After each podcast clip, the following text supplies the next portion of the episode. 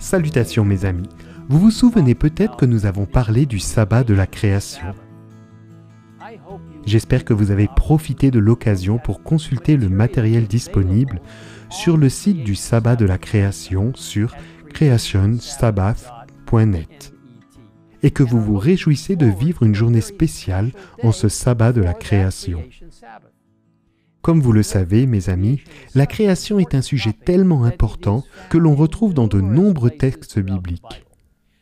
Dans le psaume 95, 95, versets 1 à 7, nous lisons ce qui suit. Venez, crions de joie en l'honneur de l'Éternel, poussons des cris de joie en l'honneur du rocher de notre salut. Allons au-devant de lui avec des louanges, faisons retentir des chants en son honneur, car l'Éternel est un grand Dieu, il est un grand roi au-dessus de tous les dieux. Il tient dans sa main les profondeurs de la terre, et les sommets des montagnes sont à lui. La mer est à lui. C'est lui qui l'a faite. La terre aussi, ses mains l'ont formée. Venez, prosternons-nous et humilions-nous. Plions le genou devant l'Éternel, notre Créateur, car il est notre Dieu et nous sommes le peuple dont il est le berger, le troupeau que sa main conduit. Dieu veut que nous nous souvenions qu'il est notre Créateur et que nous lui appartenions. Cela est encore plus évident au cœur du message des trois anges qui se trouve dans Apocalypse 14, où nous lisons au verset 6 et 7. Je vis ensuite un autre ange voler dans le ciel. Il avait un évangile éternel pour l'annoncer aux habitants de la terre, à toute nation, à toute tribu, à toute langue et à tout peuple. Il disait d'une voix forte, Craignez Dieu et rendez-lui gloire, car l'heure de son jugement est venue. Adorez celui qui a fait le ciel, la terre, la mer et les sources d'eau.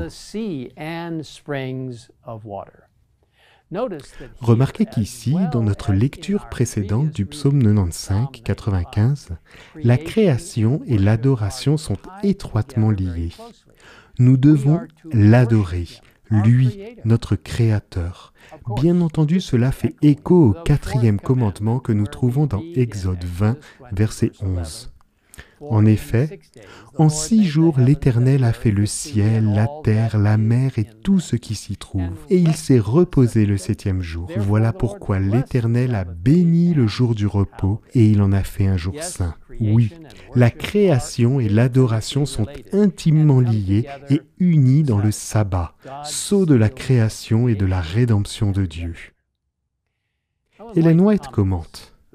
Le septième jour est le jour du repos de l'Éternel ton Dieu. L'homme n'a ni le droit ni le pouvoir de substituer le premier jour au septième.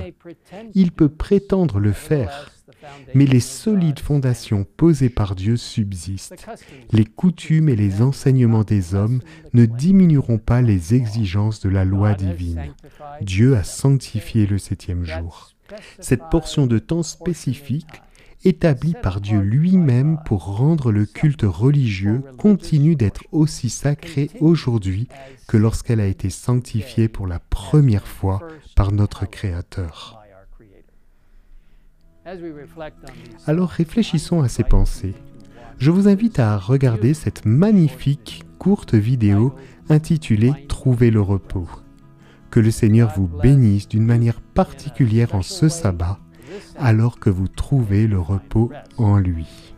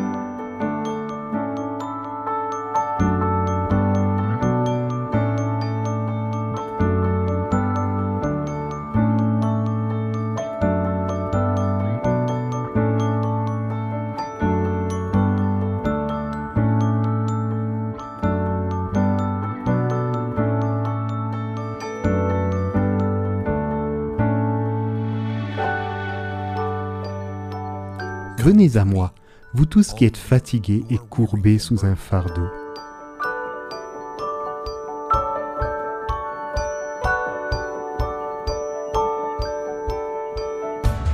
Et je vous donnerai du repos.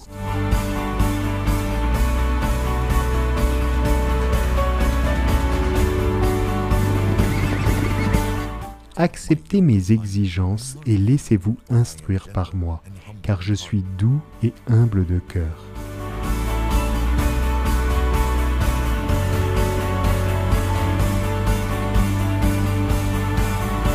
Et vous trouverez du repos pour votre âme.